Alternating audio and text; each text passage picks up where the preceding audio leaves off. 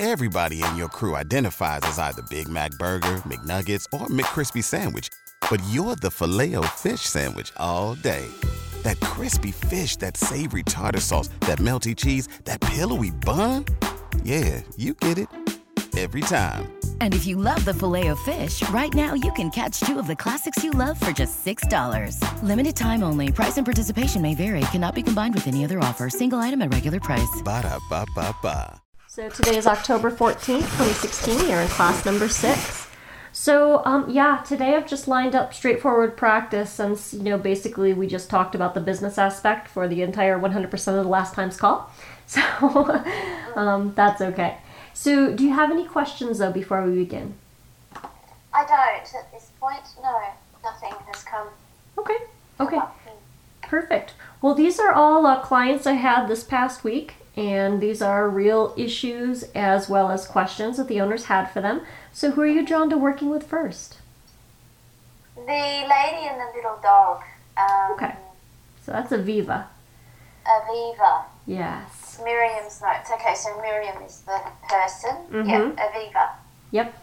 So, Aviva is a single dog in the household, the only woman and the only dog, uh, so there's no other other pets. The woman lives in her house. She does have a backyard, and Aviva is one years old. And the woman said that it's it doesn't really seem to matter whether she's home or she's not. She pees and poos in the study, so she pees and poos, you know, in one of the rooms in the house. She does say she does this when she's home as well, um, and that basically the the dog, as far as she's concerned, just isn't potty trained, and she's really frustrated. Okay.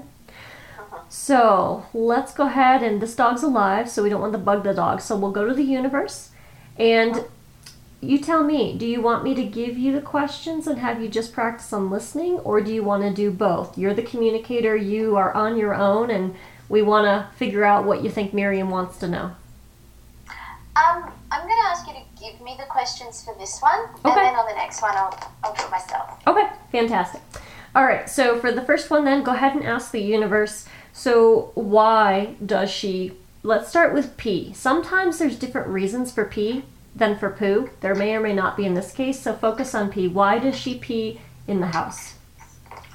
Okay. So I guess I just need a minute to Okay. um, jump in. the lovely Aviva. Okay. Uh, so she tells me that she feels safe and comfortable being in the house. Okay. Good. And make sure you go into the universe for this, not not her directly.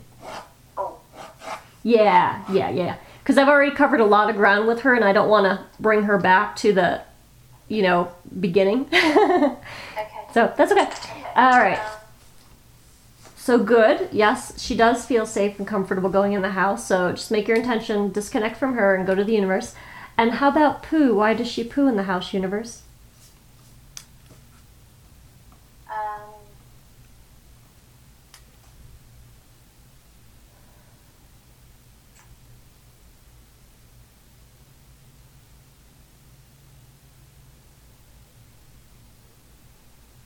it's this. There's a similar, a similar um, reason, but there's something more. Um, right,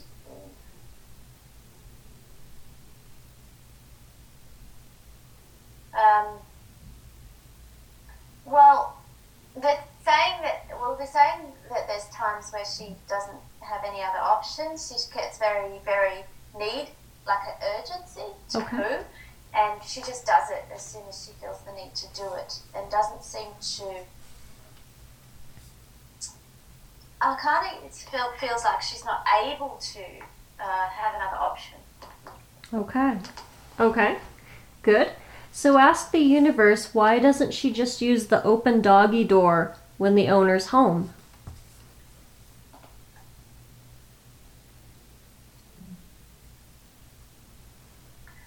It it just doesn't come to mind for her. She just feels the, the, the need to poo and then the need to poo. She doesn't actually associate going outside to poo. or through the doggy door or, or to do anything other than to just go to her spot. She's she's created a spot that's her spot to poo. Okay. It's like a neural pathway in her consciousness that says poo over here. Yeah, yeah, it's a habit. Yep. Mm. Good. Yeah, all of this is correct. So, ask the universe, uh, how how does Aviva feel about the idea of pooing outside, peeing outside as well on her own? So she's, she, so they're telling me there's a little bit of hesitancy, and it feels like it, it actually feels like fear, like like as if it's not safe. Someone's going to disturb me or something. I'm not safe to. It, it feels vulnerable for her. Okay, correct. And universe, how does it feel for Aviva to pee and poo outside when her owner's there beside her? Uh, much better. Yes. Good. All right. So ask the universe, how important is it to this dog for her owner to be beside her outdoors? It's very high. It's a very high importance for her. Yes. Good. Yep, this is all correct. And you know, Jenny, I don't know what the trend is, but I find it that right there. Like, I want to be escorted out. I want to be with my person. I feel safer outside with my person. It happens more with small dogs than it does the large and the middle sized. Maybe it's just because of their size compared to the rest of the world, but I find it's, you know, fairly common. Okay. Okay, and the owner said that. She's like, Yes, I know. If I go out with her, she'll pee and poo, but if I don't and I just expect her to use the doggy door, she will not. okay. All right. Very good. So, ask the universe. Um, mm, let's let's do this. Um, so the dog's preference right now, comfort level, I should say, safety level, is to go indoors. So ask where that comes from. Why does the dog feel safer inside versus outside?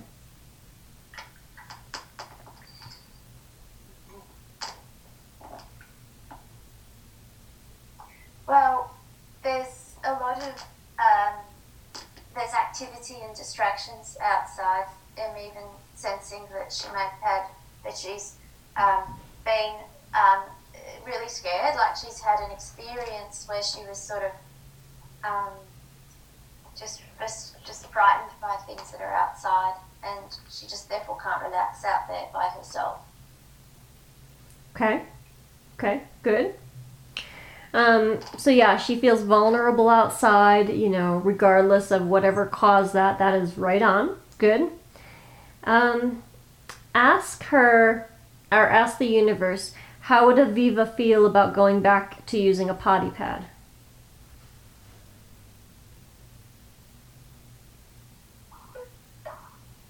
Well, no, she's not so crash hot on the idea, but um, it's like, uh, she no, she doesn't really know why. She doesn't want to. Okay. Okay. Good. So one of the things the dog had told me, just to give you you feedback confirmation, was when I tuned in and asked her, "Why are you peeing and pooing in the house?" I got a lot of what you got, and also heard, "I'm supposed to go inside." And I asked her, "Where did you get that idea from?" She said, "Mom trained me indoors." And then I asked the owner, "Did you train her originally to go inside?" She said, "Yes, I used a puppy pee pad." And I said, "Okay." All right, so that's you know where the initial memories begin. Um, it's very interesting with puppies, Jenny. It seems to be 50 50. 50% of the puppies can easily adapt to knowing that they've outgrown the puppy pad, which is what I told this dog you've outgrown it. Now it's your job to go outside. The other 50% seem to still hang on to that idea of, well, I was introduced to it inside. My initial learning was inside. Of course, I'm supposed to go inside. Okay, and she's done that, has she? She she's done a little bit of yeah. I, I just assume I go inside because I was originally trained inside. So she just didn't understand she was supposed to switch over. So there is when you that. asked when you asked her if she could use continue to use the puppy pad, did you get a, a similar? What did I get that one right? Yeah, you did. It's it's. She was like, nah, I'd rather pick my own spot indoors. okay. So not much of an interest in the puppy pad because she wants to choose her own spot. Okay. Mm. Okay, good. So let's go ahead and ask her why do you pee when your person is away from home? In case there's a different answer. Sorry, what was that last bit you said? Why do you pee in the house when your person's away from home?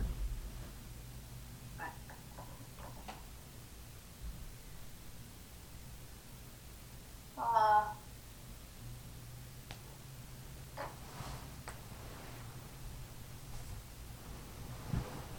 well, it's it's partly because um, partly because she needs to pee. But there's also a little bit of a territorial, a bit of an instinct to. She again, I, I, sense a bit of fear in this dog, in her, in um, being alone, and she gets a little bit anxious there, and it just it's almost like it gives a bit of a sense of security of some kind. I, I'm not sure why. I, I, I I'll ask. Well, it's like yeah, it's like saying, okay, nobody else can come in here and bother me. Okay. So oftentimes an animal's own urine or uh, you know stool will re mm, well well calm them because it's like I've got my own smell, my own odor, my own familiarity around me. Okay. This dog gets a little anxious. Yes, I sense it more when the owner originally leaves, and then I sense it going away when the owner's gone. Um, ask about now. The owner doesn't ever stay gone more than four hours at a time because she's an older woman and she's retired. So ask the dog does it have anything to do with the length of time your person's gone?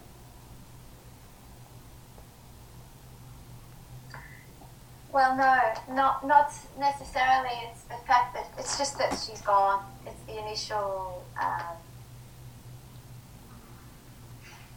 just being there alone. Okay. Yeah. And she sleeps. And she.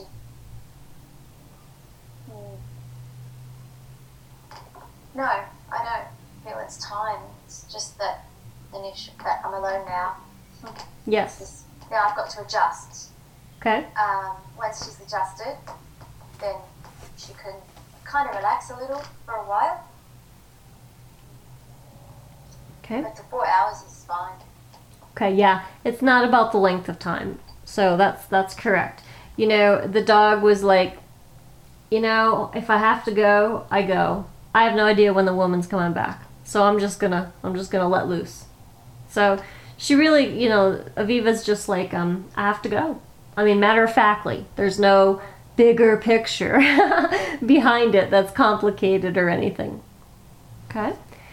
All right, very good. So the owner was hoping that we could help Aviva to actually understand, you know, why it's important from the human perspective for her to go pee and poo outdoors on her own. Now that we know that Aviva, you know, really feels more comfortable with her person by her side, if you were talking to the owner, pretend you were talking to the owner now, what might you suggest that she try?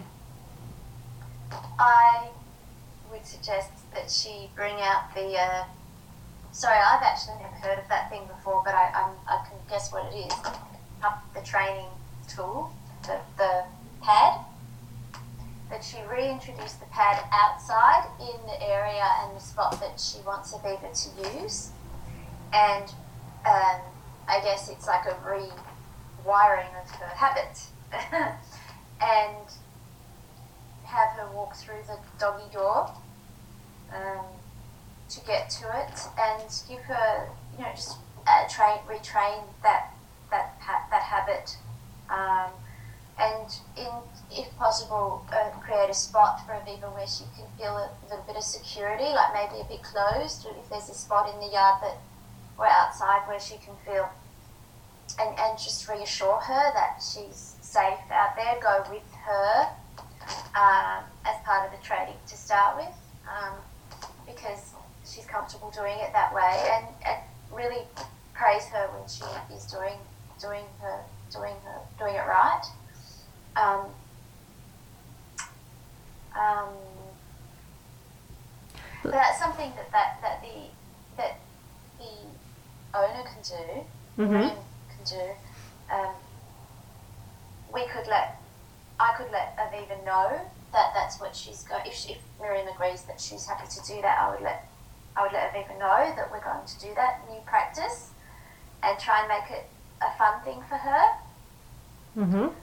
Um, And what about when the owner's not home? well, she's got to go. She's got to go. So then there yeah, there needs to be a way for her to go out, or a way for her to um, go in the pad. Is that like a litter tray? Is it? Um, it can be. It, it can be one that has like a, a tray, a lattice around it, or it can just be a pad. We can use that until she learns to hold on or uh, is comfortable holding on. Um, you know, knowing that a dog, a puppy, a dog at that age can hold on for that long if she wants to, um, and teach her that this is the new the new way. Let her know again that um, she has you know the choice of the puppy pad or holding on. Okay. Okay. Good. Yep, all of those are great suggestions. I hadn't even thought about putting the puppy pad outside, but yes, that is a training technique, and that might work very nicely here. So um, the owner doesn't feel comfortable le- having the doggy door open during the times when she's outside the house. She doesn't want Aviva out in the yard and getting hurt or picked up or stolen or anything crazy like that. Um, I had suggested first, I said, what about putting Aviva in a crate? And Aviva was like, Oh, I don't even like that idea. And I said, Oh, never mind. I see her having a temper tantrum and barking and barking. And the owner said, Yeah, that's what she would do. I said, So, second thing, how about not a crate, but what if you put her in a bathroom with a smooth floor or a kitchen and you gated it off so that Aviva just had that that hard floored area? Because dogs and cats generally prefer to urinate and defecate on things that are soft and going to absorb their their their waste. So a hard, smooth floor surface usually helps them be more successful. I said to her, you'd want to pick up any bath mats, any kitchen mats, anything that would be soft, you know, piles of clothing you might have laying around, so that it's just a small floor. And use that baby gate in such a way where it's kind of like a bigger size crate. She's more likely to be successful on a smoother, hard floored surface and give her something positive to do so she starts to have a positive association and something to do with herself behind the bat behind the gates you know when you get ready to leave put her behind the gate and give her this one positive thing. You could get a kong fill it with peanut butter frozen peanut butter give that to her. You could give her a couple treat balls with treats. She can roll it around the treats come out. Something where she only gets these items when you leave and put her behind the baby gate. It's the idea of counter conditioning so that the space, which she may think is a, still a little bit crate like, is really enjoyable. So give her something to do too. Um, I said, I personally wouldn't just let her have the run of the house if that's what she's been doing because she does have this habit already in place and she's going to continue to firmly ingrain it again and again and again. So we need to change something here. And I like to tell owners, you know, sometimes it's not just about talking to your animals. The actions you take will help or hinder your dog in the success. Um, now, when it comes to outdoors, I said to her, you may wish to go back to the puppies. Generally, I was taught back in vet tech days, can hold their bladder for anywhere from two to four hours. You know, that's puppies.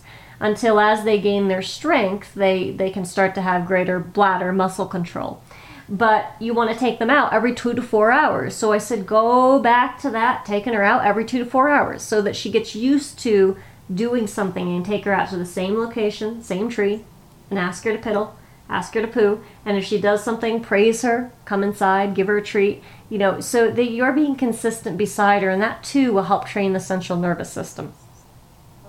Yep. Okay, very good. Um, let me see.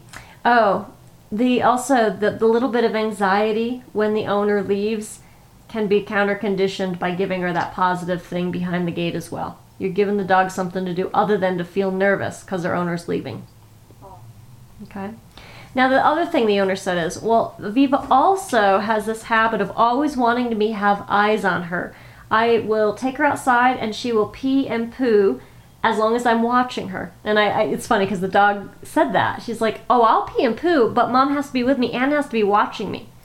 And um, so the owner's like, Yes, I have to watch her. And she says, And she will not pee or poo just before bedtime. So I have to get up in the middle of the night every night because she's walking around the bed. And I know she's got to go. And I have to take her out. And can she just please start peeing and pooing before bedtime so I can sleep through the night?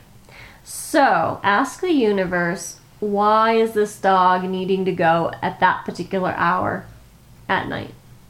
Wow. Wow. Um,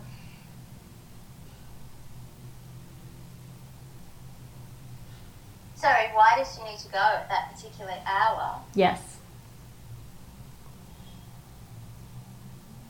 Well,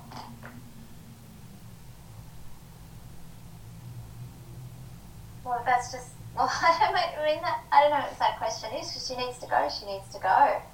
Um, I don't. Um, So is sh- some dogs will ask to get up in the middle of the night for attention purposes. Some will do it because they really need to go. So don't always assume it's because they need to go. It may be in this case, but go to the universe and find out. Okay. Alright. Well, okay. Um, you know, she just tells, she just, they just say that she likes it. She just likes get it. she likes it when they go outside together.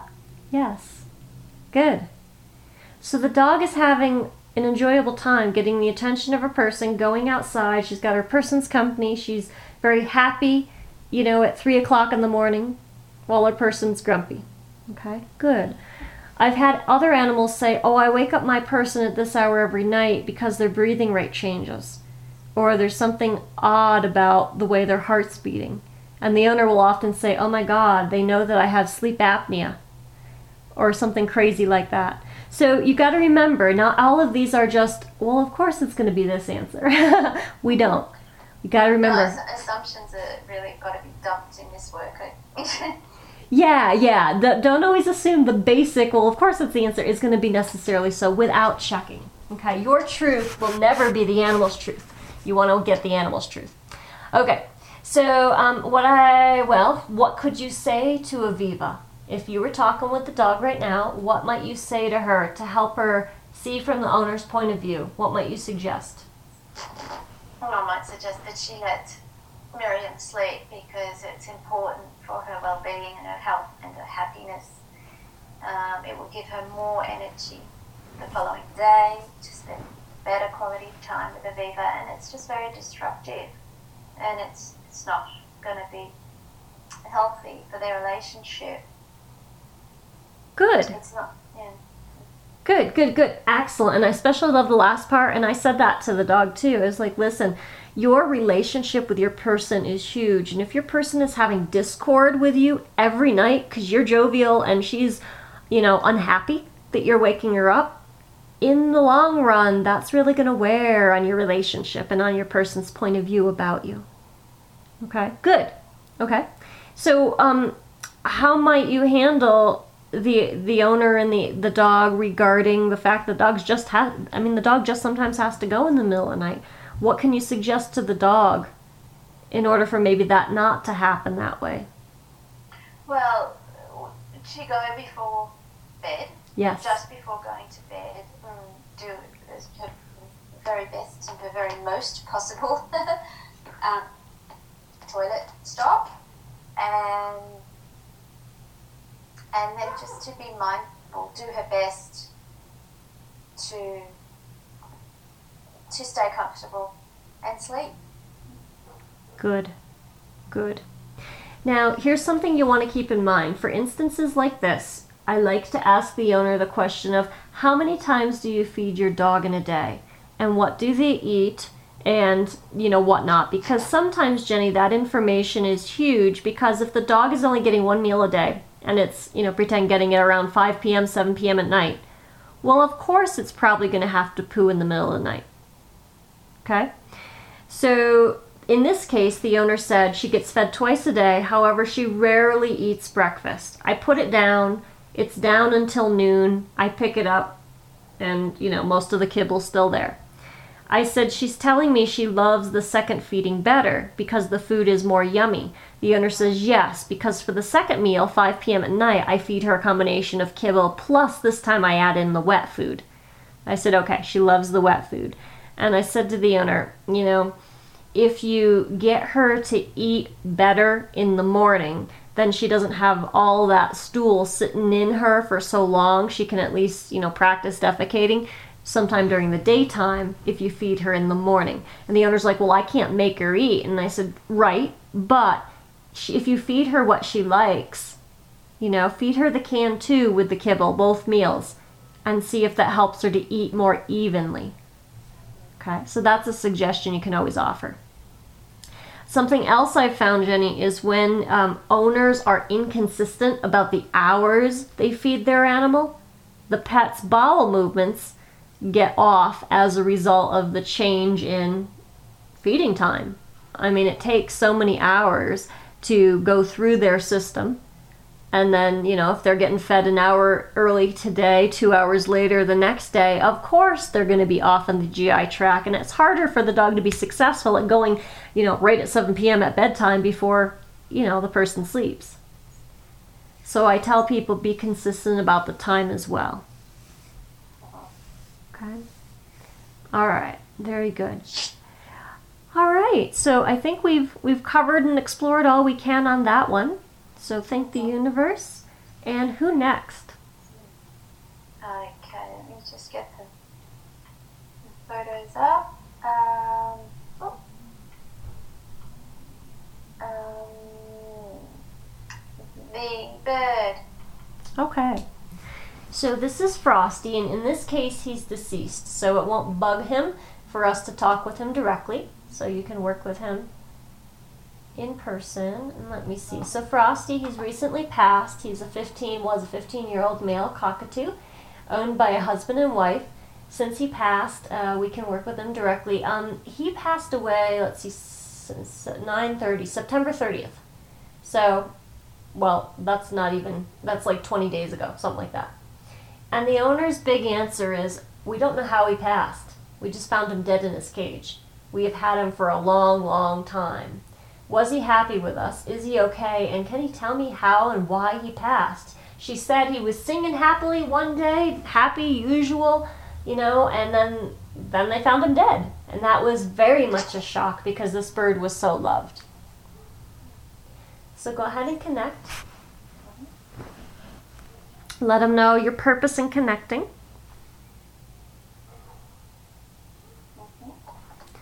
Okay, and I'll let you ask the question. So, where would you want to start?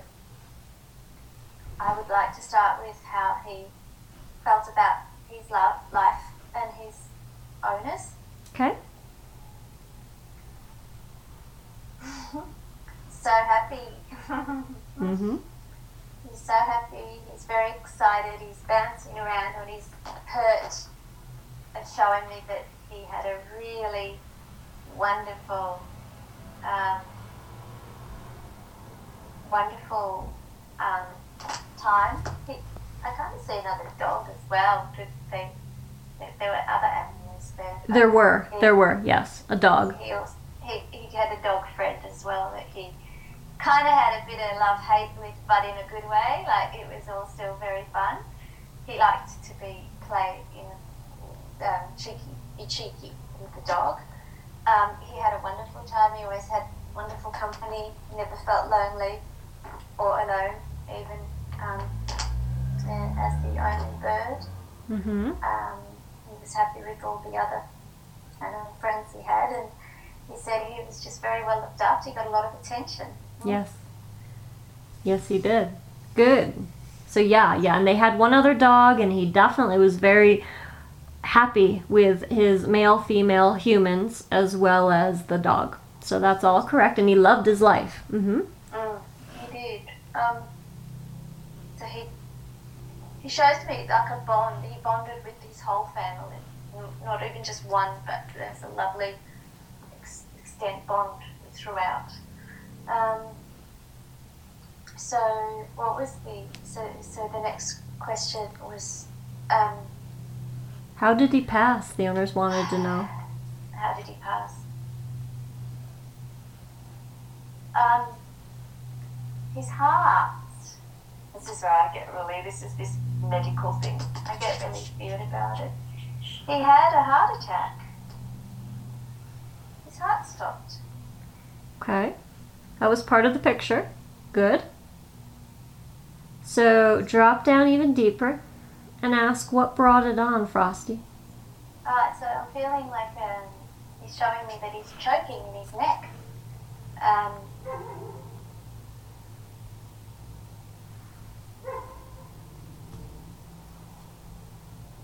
some kind of panic. Um,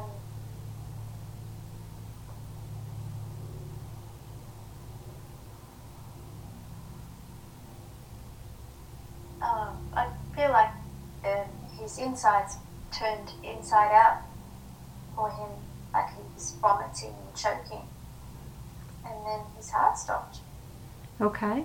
And go even further and ask him what made you. What is this? Did, did he give you an image of choking or was it a word? Yeah, I've got a, an, an image of him like like that going. Like Okay. So go to that. Okay, got it. Okay, so go back to that image and ask him what does this image mean? He's, he feels as if he feels as if something's stuck inside his his you know pipe, piping, and he can't breathe. He's trying to get it out. Okay. Well, I will tell you that, yeah. Um, so, what I got was something, it was related to di- di- digestion, digestive system. Okay. I did not get choking. So, see if there's something else related to the digestive system. Ask him what related to the GI system caused you to pass. So it's it, it's maybe not choking, but it's more like gagging. So it's like there's something he wants to get out. Yes, something in his body he didn't want in there. Yes. and it's causing him like the image probably choking was a bad word but it's more this gagging like because he's so little like his little body his neck is not much space but it's more this something he needs to get out um, so there's a, a sense of inflammation uh, something expanding inside that, that is causing his airways to or his uh, connect to block. Okay. Take a look at his small intestine as well. Anything going on in there? Well, it's inflamed, Yes. um, and it's causing him a lot of pain, Yes. and it's um, and that's what's sort of making him, I guess, gag is the right word. Mm-hmm. Uh, like he, it's really hurting him. Okay. Good, good. So we're on the right track. So go ahead and ask him, so what is it that's in your body that your body obviously doesn't like?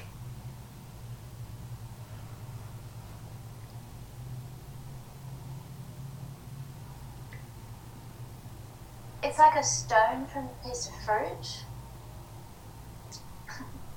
I really don't know, Danielle. I don't know how to ask these sort of detailed questions. You're doing great. You just got to stick with it. See, here's the thing, Jenny. You don't need to know a thing about the medical body and anatomy and all that type of stuff. But what you do need to do is just listen. So don't give up on these questions, okay? So he'll tell you what you need to know. So go back to what you got the stone and the fruit. Ask him, what is this? What does this mean?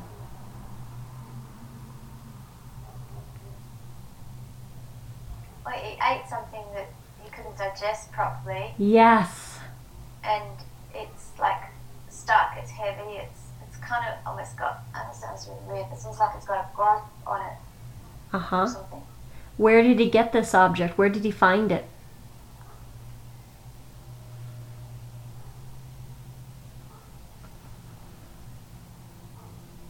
Um, he, he said it was just from his in food somewhere that he was eating. It was in his food. Yes, it was. He told me the same thing. Ask him, did your owner know it was there? Yeah, he doesn't know. Like, I don't, like, probably not. So he does know. He can give you a straight answer, yes or no. Drop down.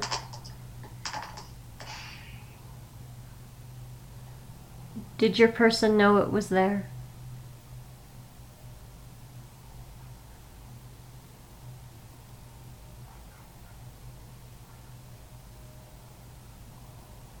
He's actually saying that they did know, but they didn't think it was a problem. Okay, okay, okay, good. Ask him, that would make sense. So ask him, so was it in your bag of seed, bag of, you know, seed bag? Yes. Yes. Okay. And what, so, how did it make you feel before you got severely ill? How did it make you feel at first? Um, full. um,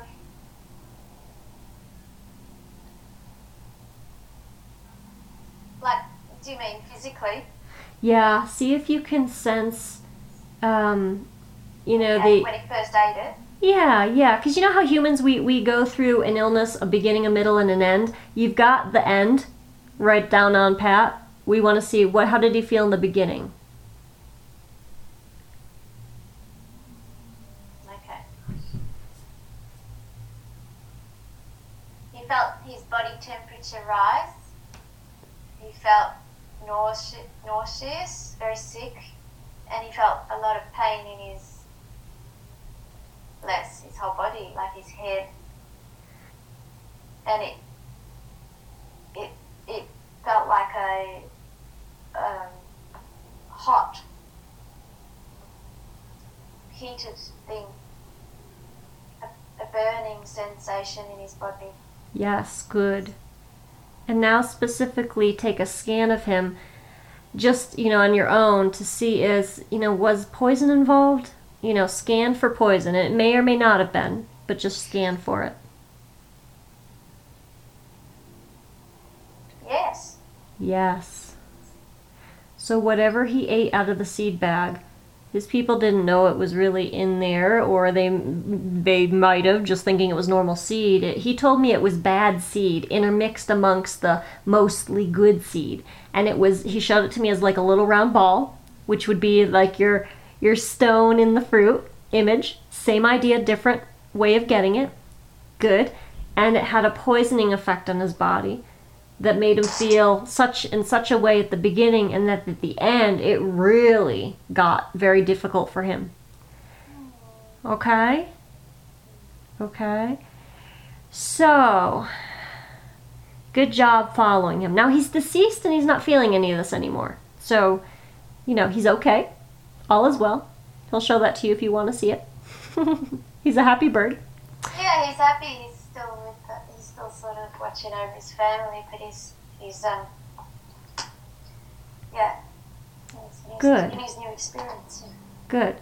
Yeah. And last question for him. So ask him, when did you start feeling the sensations of getting ill? I mean, was it a day before you died, two days, a week before you died, a month before you died? It was it was very quite quickly. He um. Shows me actually maybe not even a whole uh, like like within 24 hours. Like he ate maybe 12 to 24 hours, even immediately. Yeah. Nice job. And slowly, slowly but quickly, if you know what I mean. Like it built up very quickly. Very good. Now the owner didn't ask, but could have asked. So I'm going to pretend to be the owner. So um, if I had, I didn't realize Frosty was ill. If I had realized and I'd rushed him to a bird vet, Frosty, could they have saved you? Uh, unlikely. They would have had to have cut me open and it wouldn't have come back together very well. So, um, actually, yes, he says they could have. Okay. Okay. So when I ask him, so could they have recovered you? He says, yeah, maybe. He does think that's a, a probability. hmm The owner didn't ask that, and in this case, I'm kind of glad she didn't because that could that his response could have made her feel bad, you know. But she didn't ask, and so we didn't go there. I just thought of it in the moment, so I wanted you to ask. Okay, because sometimes owners will ask you stuff like that, and sometimes the answer's like yeah, and sometimes the answer's no. I would have gone regardless. Okay, very good, very good. Do you have any questions on Frosty? Mm, um, no. Okay. I would ask him if he's going to come back. Okay, well, go ahead and ask. But because he kind of went, do you feel like I want to ask him if felt it was his time to go? Okay. How you know how he feels about what happened um, with his physic, you know, and whether he, you know, uh, if he feels that, and then after that, then maybe ask if he's, yeah. So Okay, so ask your first one out loud so I know which one- know which one you're asking. okay, so first I'm just going to ask him how he feels, how he feels about what happened, um, as in the timing of his um, passing. Um, so he tells me he didn't want to go. He, he, he didn't want to go, but you know, he's it wasn't. He wasn't. He was very happy. Um, he was very healthy, and he would have liked more time, but he is also, of course, in you know, he's like that's not something he thinks about. You know, it's not something he he ponders. Um, he's just this is what happened, and this was was my life. Um, he tells me he really loved life as a bird, as a domestic cockatoo, and but he'd like, yeah, he's sort of, he, yeah, he'd like to do it all over again. Okay, so yes, he was a very healthy bird before that. I also heard him say, I would have liked to have stayed longer. I didn't see this coming. Came to me out of the blue, and they, the people, were not ready for it. Okay, so good. So the owner did actually ask, so is he going to reincarnate back to us? And what oh, do you get? going to back to them? Yeah? Oh my goodness, that's a big question. um, um, okay, so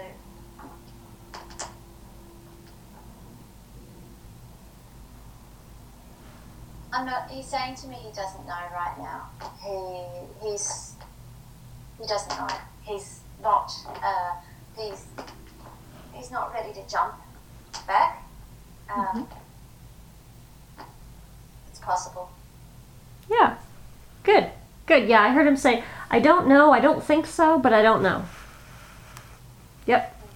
Good. Yeah, so sometimes our animal friends are not always in that straight, neat yes or no category. and he's not. And that's okay. Okay. Very good. And anything else you want to ask him before we leave him? I want to know what he loved about being a bird, Okay. or being who he was, who he, yeah, who he was embodied.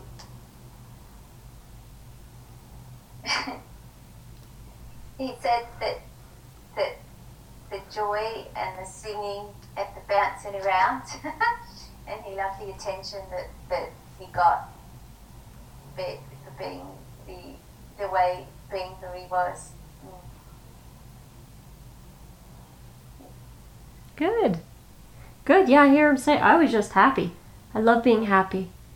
Um, he also shows himself moving around like as if these people must have let him out quite a bit because I just see him outside his cage a lot, having the freedom to move. And he enjoyed that too. And he was part of the social atmosphere.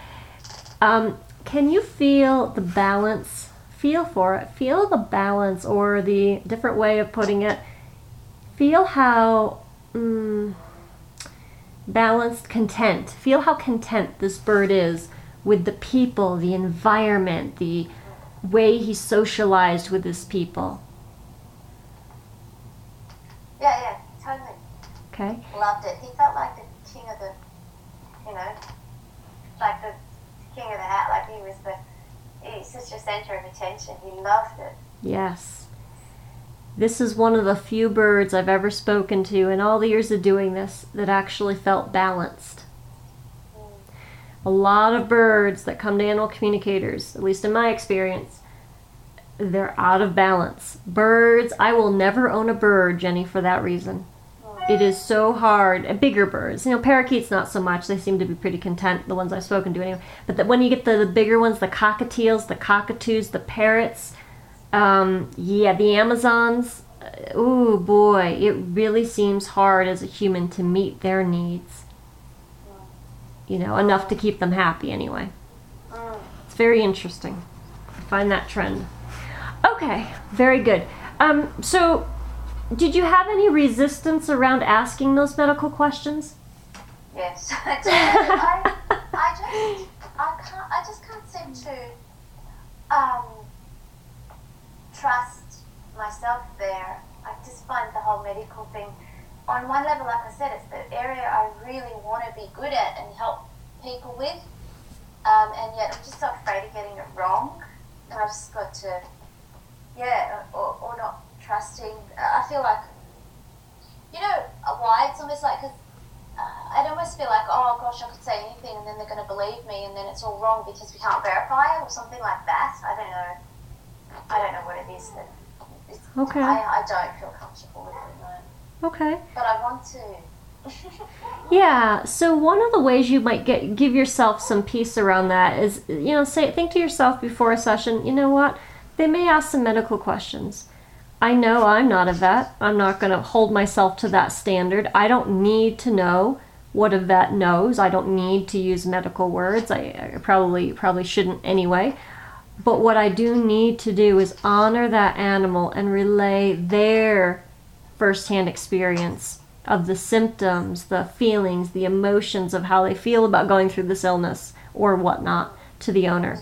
So, really, if you think of it as you're describing the animal's experience here in the health category, you know, when normally you're working in the behavior category or the social category or the whatever category, the, the, the health category, the medical category is really no different nor, nor any more important. Watch the importance. You don't put more importance on that over the other areas or you put pressure on yourself. You're simply there to describe their experience.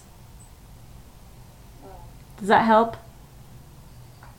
Yes, it does. Yeah, I do seem to put more importance there. I do, sort of, because, you know, sometimes these things are life threatening and things like that. So, um, whereas a behaviour is, yeah, okay. Mm, It's just, just try to relax with it, is what I'm hearing. Yes, exactly. And you know, anything that's life threatening, you need to tell your client, you know what, this feels really serious to me. I don't know what's going on. I think that maybe you should, uh, we should end our call early and you get on the phone with a veterinarian and get them set up for an appointment. Maybe they can get you in today. You know, or if you need owner peace of mind on this, you know, get a different veterinarian if the one currently you're working with doesn't seem to be helping you. You know, uh, you can always redirect your owner back to where they need to go when they have medical stuff going on, which is to a veterinarian. And if they say, oh, but the vet can't figure out what's going on, that's when you redirect them to a different one. They don't always think of that option. It's funny. People think they have to work with the same vet that they've gotten really nowhere with. Mm, mm. Gosh, yeah. I took Mocha to four vets in her last week, but it never got us anywhere. It was that time. But yeah, I, I, I think that, yeah, that's right. It's, it's good to, to get other perspectives anyway. Mm. Mhm. If it's serious, yeah. Yes. Okay, good. All right, well, let's move into working with the last one. So, uh, through the universe, of course, because he's living. This is Diesel. I've worked with him and his person multiple times. So, in the home, it's a husband and wife. They live on farm. Um, the owner has like three horses and two dogs. Diesel is the younger of two dogs. Both dogs get along great. So, this time, the owner wrote and said, He is destroying and moving shoes, more than one in a day now. He did not used to do this outside of his puppy days, but this has suddenly started to take place again. So it's driving her nuts. Um, when she and her husband forget to put their shoes up high, the dog finds them and they're ruined. So our big question is why and will you stop? so go to the universe. Diesel. Okay. So yeah, ask the universe why is he doing this?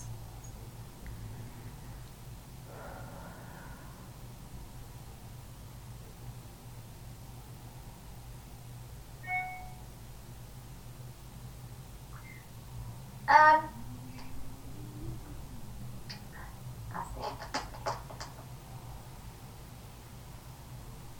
you know, he he he finds he feels like he gets one up on his friend, on the other dog.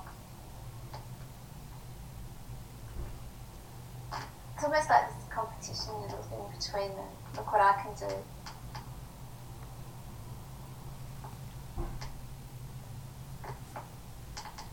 And he simply enjoys it. Yes. Can you feel the joy he's in when he's doing this? Mm. Just loves it. Yep. He's having a blast. He really is. And it's it, there's nothing wrong with telling an owner, you know, the truth. You know, I said to her, he's having a really good time doing this. I know that's not what you want to hear, but he is having a ball. And she's, you know, her response was, I'm sure he is, but, you know, so that's okay. You acknowledge where he is. So, with that said, why out of the blue? He's showing off. Uh, he's um, well, well, it's like he's just discovered it um, again. Um, he just discovered a new thing, a new way to play. Okay.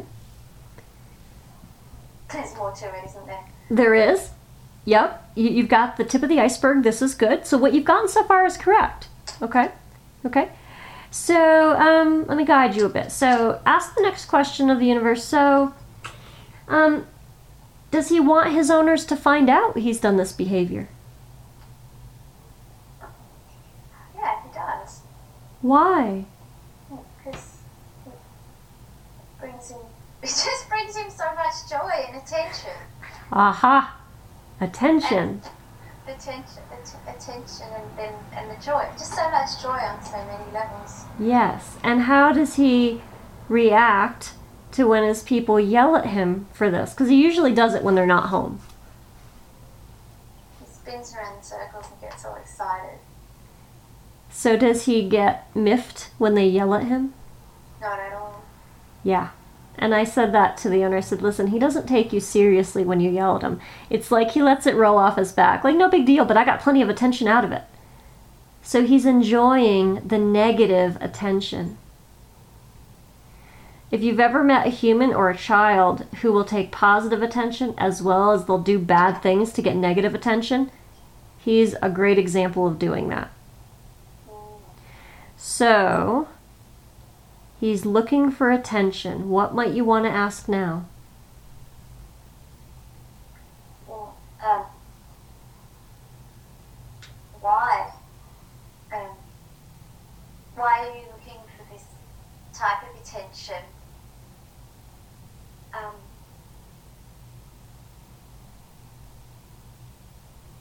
so he, I I mean, you didn't, I don't know if I was accurate in the beginning, but he shows me again that, that, that there's a little bit of, um, he loves the other dog, they're fine, but he feels a little bit like that one's a bit older and kind of um, more, more mature and settled and not as naughty as him. Yes? He's trying to, he's just trying to, I, I think I said before, his, get the attention away from the other dog, him, yeah, Mm-hmm.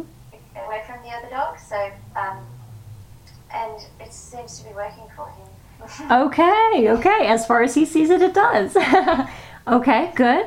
So ask him who, because I'll tell you, he learned this behavior from somebody. Who did you learn this behavior from? Well, his dog friend. Okay. Don't always assume. Okay, yeah.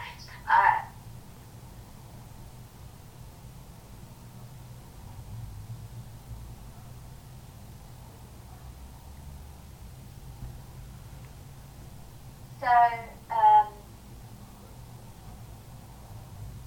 so it's not making much sense for me, but it is a dog friend, but it's not the dog who lives with him. Is Correct. there is there's a is there a, a visiting dog or a yeah uh, someone visiting someone who's been and gone maybe stayed with them for a while that he's observed Yes, Uh, it was a dog that came and gone, that stayed for a while, that he did observe. This is all correct. Good.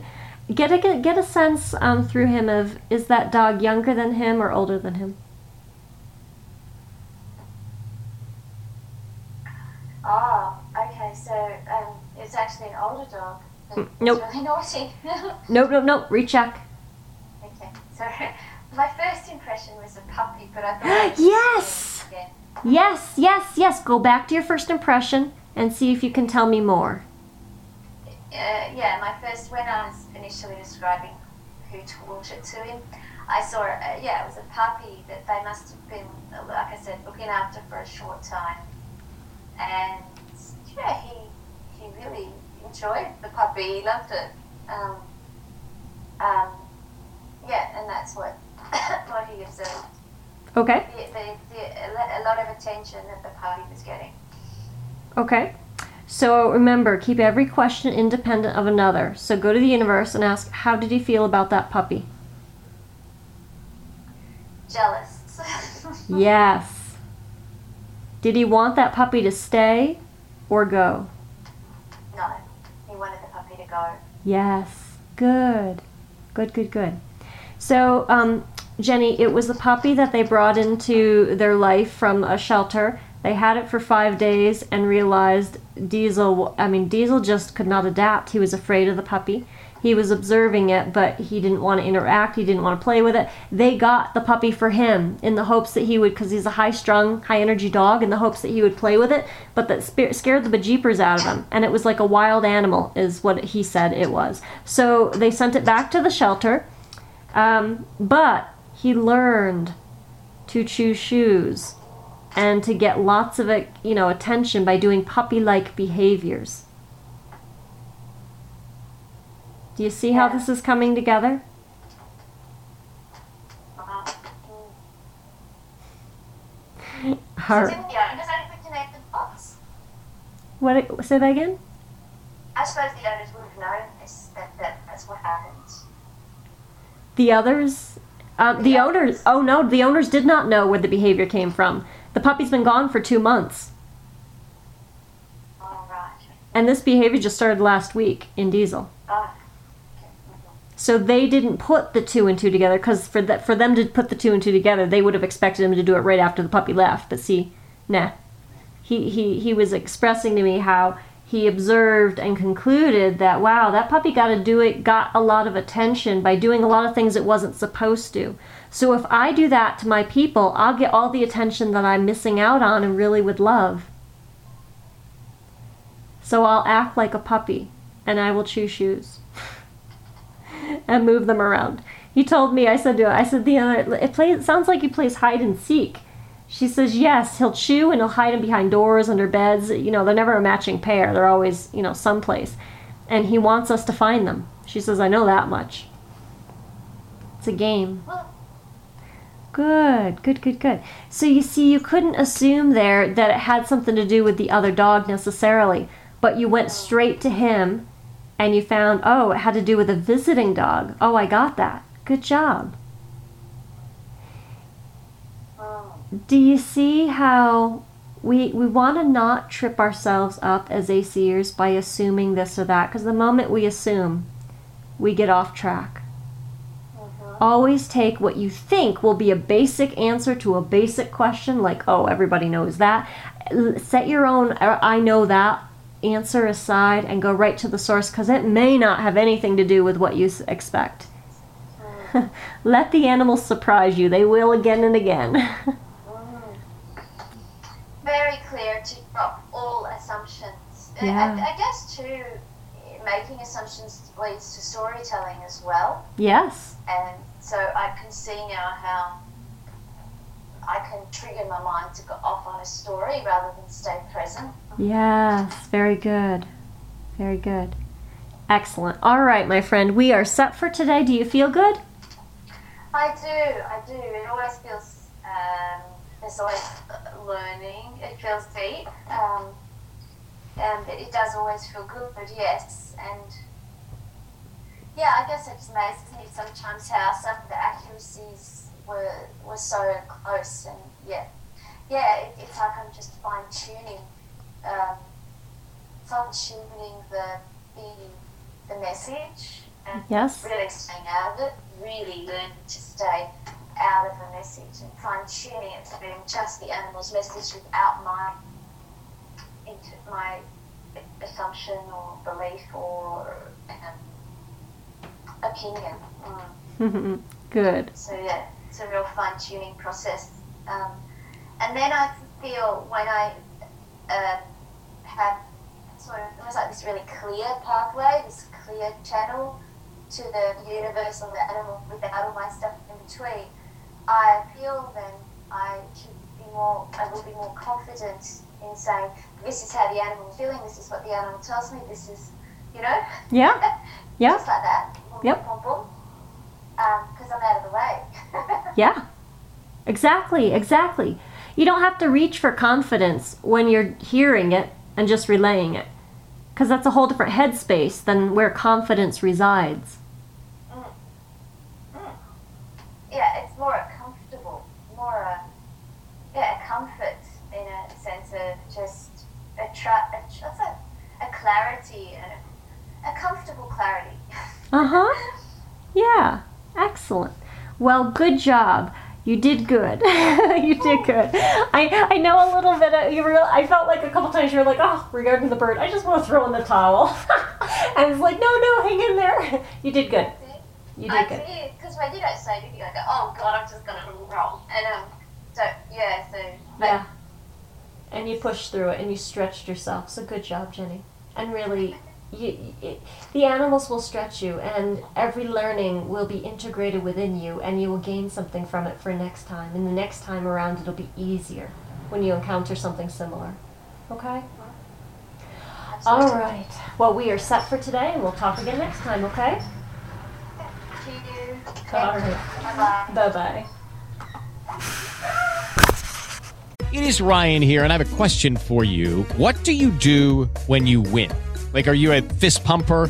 A woohooer, a hand clapper, a high fiver. I kind of like the high five, but if you want to hone in on those winning moves, check out Chumba Casino. At ChumbaCasino.com, choose from hundreds of social casino style games for your chance to redeem serious cash prizes. There are new game releases weekly, plus free daily bonuses. So don't wait. Start having the most fun ever at ChumbaCasino.com. No purchase necessary. Group. Void were prohibited by law. See terms and conditions. 18 plus.